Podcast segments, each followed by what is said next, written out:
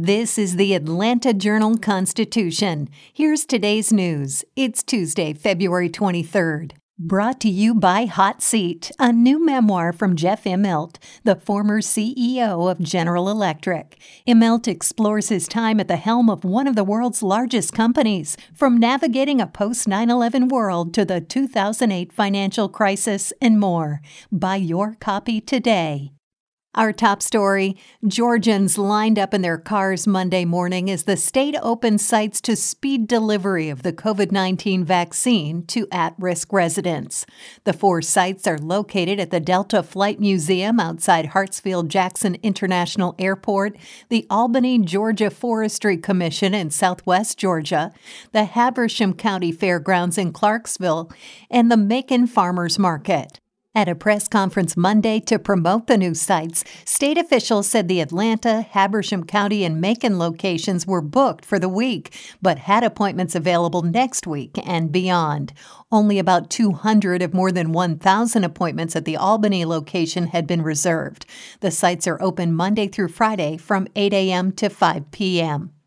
In politics, top Georgia politicians are having second thoughts about the emergency powers granted to state governors during the global pandemic and future crises. State legislators are pushing a range of proposals, some with bipartisan support, to limit how broadly Governor Brian Kemp and future state leaders can wield far reaching authority ahead of the next crisis. A Republican legislator wants the General Assembly to approve any extension of those powers during a state of emergency. Another proposal would stop the state from shutting down businesses if they are following safety guidelines during another mass disaster.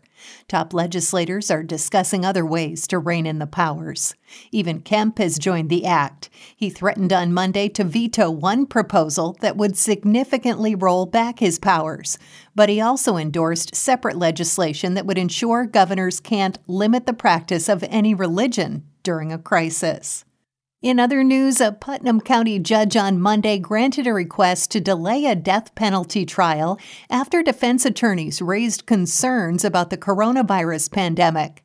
During a video conference hearing, Chief Superior Court Judge Brenda Trammell said the trial for Donnie Rowe, that was set to begin April 5th, will now occur August 30th. Rowe and co defendant Ricky Dubose, who will be tried separately, are charged with killing two guards during an escape from a prison bus in 2017. And finally, no fans will be allowed inside State Farm Arena for next month's NBA All Star game. Only a fraction of seats will be filled by hand picked guests who, like the players, must test negative for COVID 19 and use private transportation to reach Atlanta. It's not the game itself that has Atlanta's mayor worried, though. It's what could go on in the rest of the city.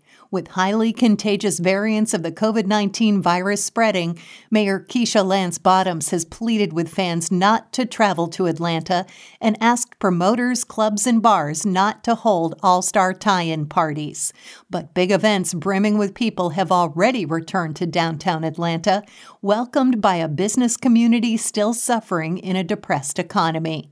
The coming months promise ongoing clashes between the forces of public health and financial recovery, with Georgia having lax COVID regulations and a law that shields businesses from liability, but with vaccines for the masses not expected until late July.